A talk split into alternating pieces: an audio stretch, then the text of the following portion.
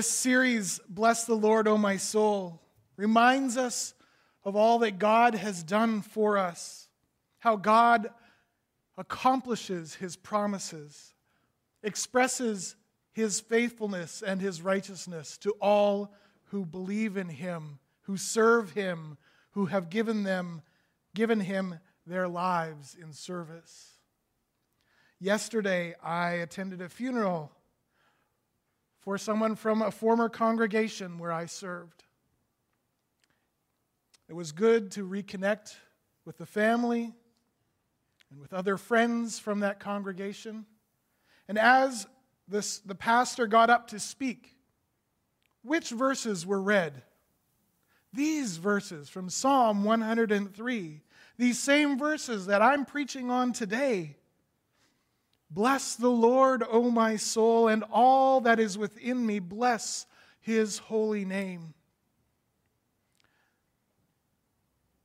As they remembered and celebrated the life of this dear sister, they celebrated even more God's faithfulness to her throughout her life. How God had blessed, how God had walked with her how God had provided, how God had been there through it all the joys, the triumphs, the pain and suffering and loss. God was good in all of it. So, hear these words again from Psalm 103, verse 1. Bless the Lord, O my soul and all that is within me bless his holy name. This morning, we're going to look at the first of these blessings and promises that we find in this text. In verse 3, we read this Bless the Lord, O my soul, and forget not all his benefits, who forgives all your iniquity who forgives all your iniquity. You know, the forgiveness of sin is something which is at the heart of our understanding of what it means to live the life of faith, to know Jesus as Lord and Savior. Here now, in this post Easter time, we are thinking and living into what it means to have a God who accomplishes these purposes, who accomplishes these promises, not only through the scriptures of old, but also through Jesus, the resurrected one, and how the power that is displayed in Christ's triumph over death assures us God can do all things. God is present in all our circumstances, and that we can trust that God will do what he says. Here, David the psalmist says, We bless God and we give praise because he has forgiven all of our iniquities. Well, do you guys, are you guys ready for a sermon about sin? These are fun sermons, especially on a fun, joyful child dedication Sunday. Let's turn our hearts to the topic of sin and all that has gone wrong in our lives and in our world. The guilt and the shame that we bear. What a great way to go, hey? The thing is, that what we're focusing on this morning is the joy that we find in God who forgives all our iniquities. Now, forgiveness of sin is something that only makes sense if you live in a world in which you understand that there is a God, that there is a greater spiritual reality beyond the physical world that you see and touch every day. We may feel at times as though we're living in a society that is more and more out of step with this idea that there is such a God, that there is such a spiritual reality. But I want to assure you, brothers and sisters, that this sense of a rise of unbelief, that there is perhaps no God, is something that is slightly skewed here in our Western perspective. In fact, when you look around the world as they have studied the population of the world right now, billions upon billions of people, they have come to understand and see that what we would call positive atheism, those who believe that there is no such thing as a God and in a spiritual reality, make up no more than 7 or 8% of the world's population. More than 90% of the world today that we live in understands. Now, oh, maybe understands isn't the right word, but knows that there is something beyond themselves. There is something that is greater than us. That there is meaning and purpose and something spiritual about our reality that we do not necessarily see and touch every day. There's all kinds of arguments I can give you as to why this is true. But I think it's sufficient to say that this is something that we are born with an innate understanding that there is something beyond ourselves, something that gives purpose and meaning and shape to the world we inhabit.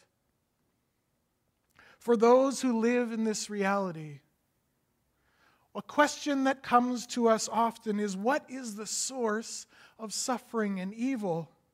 And how will it be dealt with? How will we make sense of all that is broken and wrong with our world in a moral and spiritual sense? Is there a source of some kind of eternal justice? A divine reckoning in which all that wickedness that we see, suffering that we experience, will be dealt with, made right, punished. We also know that every single human being in this world has done things that are wrong. Some of us have done things that are wicked and evil. Certainly, we all know that we have done things that are broken and bent and twisted. What happens with that brokenness? What happens with those wrongs? Is there an order to the world that we inhabit? When I think back to our my camp ministry days back when I was in my teens and early 20s, we would one of the illustrations that we would talk about with kids as we were talking about this idea of a broken world that, that's messed up is we would take a tube of toothpaste and we would open it up and we'd ask a kid to put out their hand and we'd dump some toothpaste into their hand and then say, okay, now all you need to do is get the toothpaste back into the tube. Can you do it? You try really, really hard and you're really, really careful, you can probably get about 90% of the toothpaste back into the tube.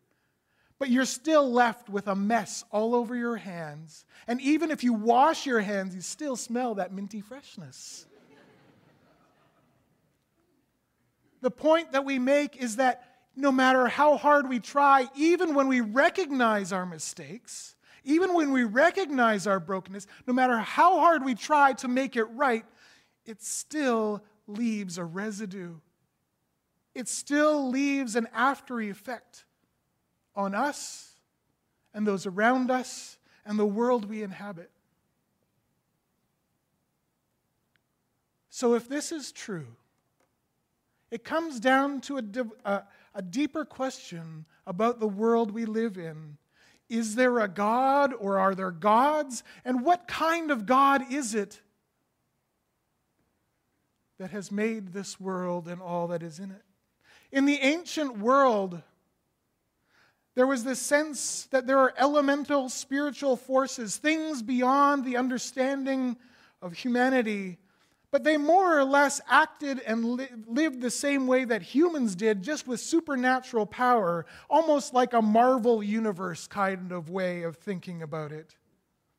In order for humanity to succeed and to thrive, one had to keep the gods happy lest things go badly for you. These gods were petty, unpredictable. They played games and amused themselves at the expense of humans. They did not care for humanity at all.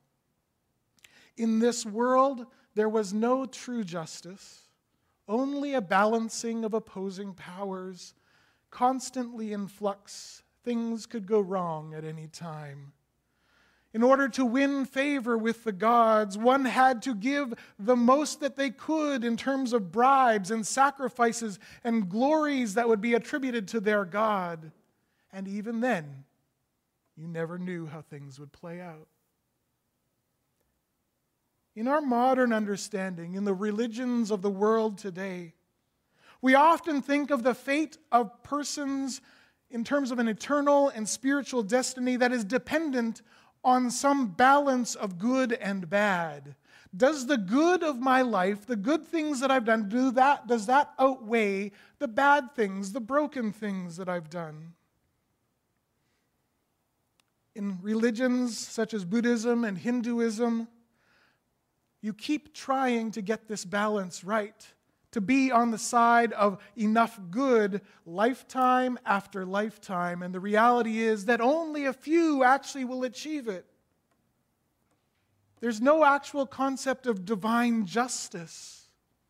Instead, the way that you make things right is by actually distancing yourself from the world that we inhabit and detach yourself and realize that all this stuff that we do and experience is all meaningless anyway. In Islam, which is one of the great religions of the world right now, the way that you make sure that the balance tips to the good instead of the bad is through the things that you do, the actions that you do each day, especially the five practices that come with Islam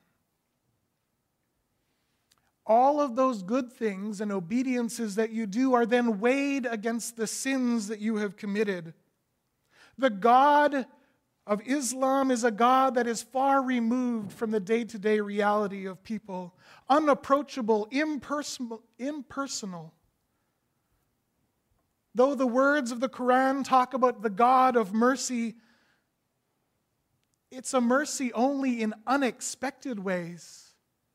There is no way to assure oneself of forgiveness. The God of Islam is righteous and holy and just, absolutely, but in a severe way, such as there is no grace, there is no love, there is no forgiveness of what has gone wrong.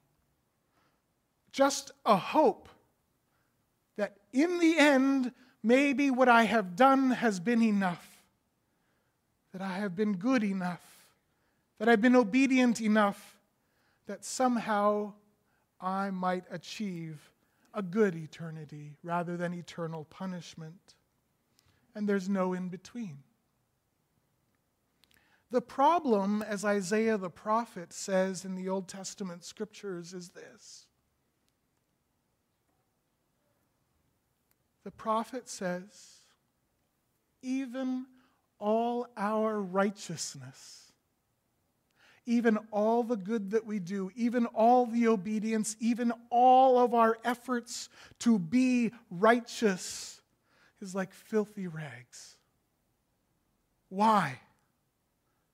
It's because everything that we do has been corrupted by our own sinful nature. There is nothing pure in this world unless it is the pureness of God's presence and his divine nature.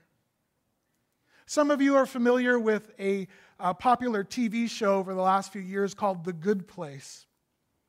In this, there's this idea where they're talking about how you make it into the good place, as in not the bad place, right? And as they're talking about it, and in one of the episodes, they realize that no one has made it to the good place in centuries. Why? Because they recognize that our world has become more complicated than ever.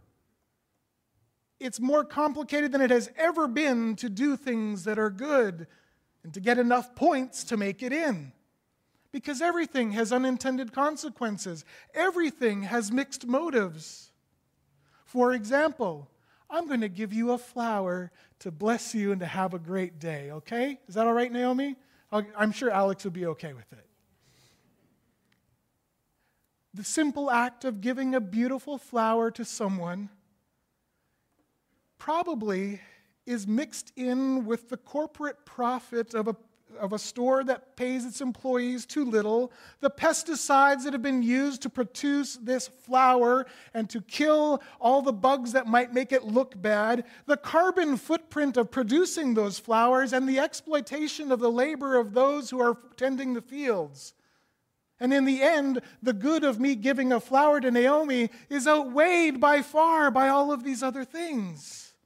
Who can do anything good?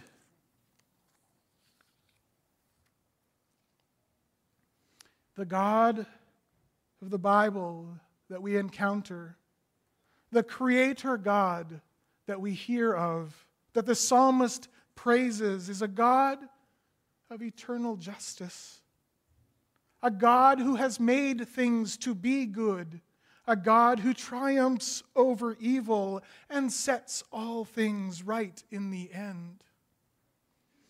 And we learn in these scriptures that God has created humanity not as a plaything, not as an afterthought, but as a people to be in relationship with Him, people to bless and to show love to.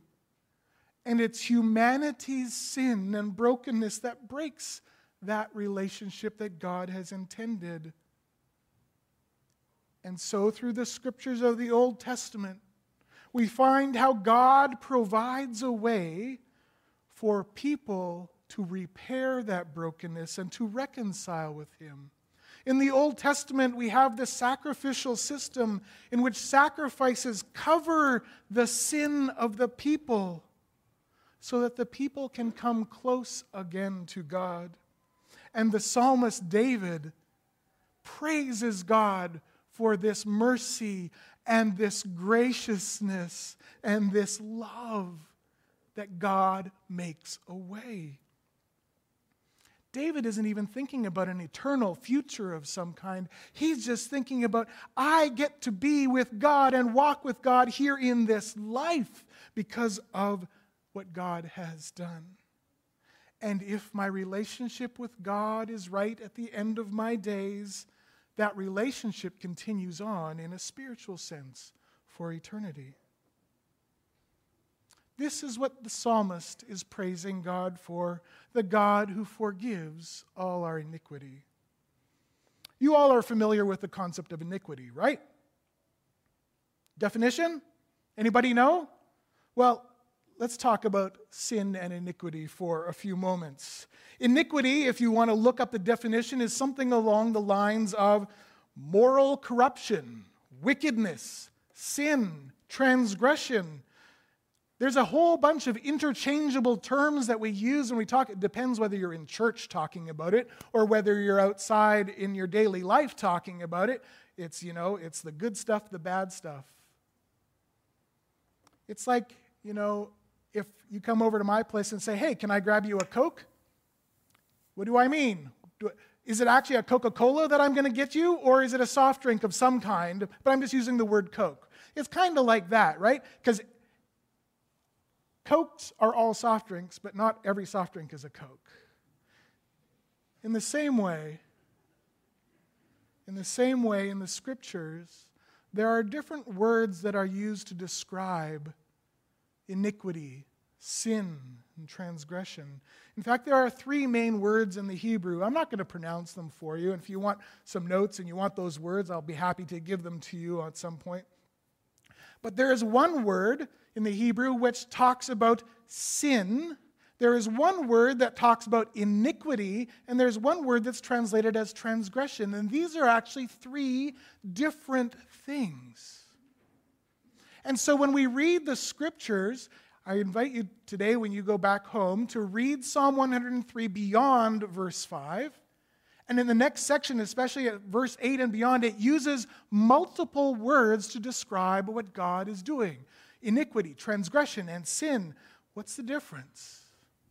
Sin is this thing in which we mess up when we try to do what we're trying to do. In Greek, the word is makarios, which means missing the mark. It's like you have an arrow and you're shooting at a, at a target. The target is what you're supposed to hit, what you're supposed to do, and when you shoot the arrow, it just misses. It's in the right direction and it might get close, but it just misses. That's sin. God has described what He requires of humanity, what is meant for our well being.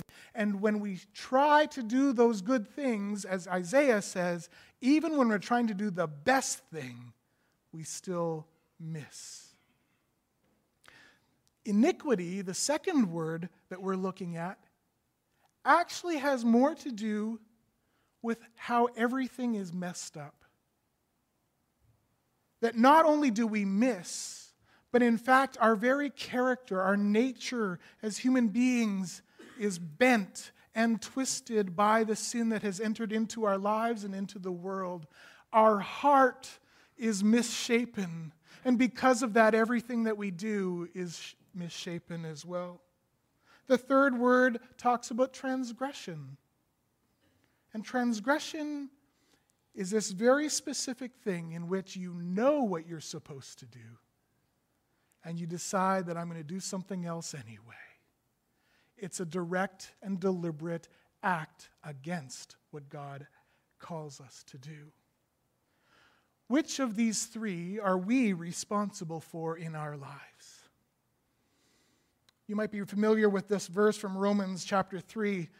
Romans 3 22 and 23, it says this for there's no distinction. Paul's addressing the Jewish and Gentile believers, some who think that they're better than others.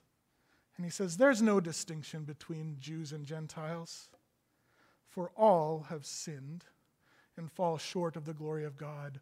All have missed the mark. Every single one of us. No one gets a special pass just because you're the chosen people or you, you know God and you're close to God, no one gets a special pass. All have missed the mark. And it doesn't matter what our rationalizations are. I'm doing the best I can. That ought to count for something. This is just who I am. I'm sorry, you know, it's, it's way, the way I am. My intentions are good, though. That ought to count for something hey, I'm only human. Humans mess up. That ought to count for something. What we learn in the scriptures is that in Christ, in Christ, all who sin are given an opportunity to be made right. God comes close. God bridges the distance that sin has placed between us and provides a permanent solution. Whereas in the Old Testament, there was a temporary solution. Now in Christ, there is a permanent solution in which we are offered forgiveness out of God's love, mercy, and grace. If we go on in Romans chapter 3 to 24 and 25, it says, We're now justified by his grace as a gift through the redemption that is in Christ Jesus, whom Jesus, whom God put forward as a sacrifice of atonement by his blood. And that atonement is effective through faith. The blood of Christ shed on the cross, Jesus' death on the cross, deals with our sins, our iniquity, and our transgressions. The cool thing here is that it not only remedies and wipes away the effect and the brokenness of the stuff that's, that we have done, it also transforms our inner twistedness and brokenness, and we're given a new life, a new heart because of Christ.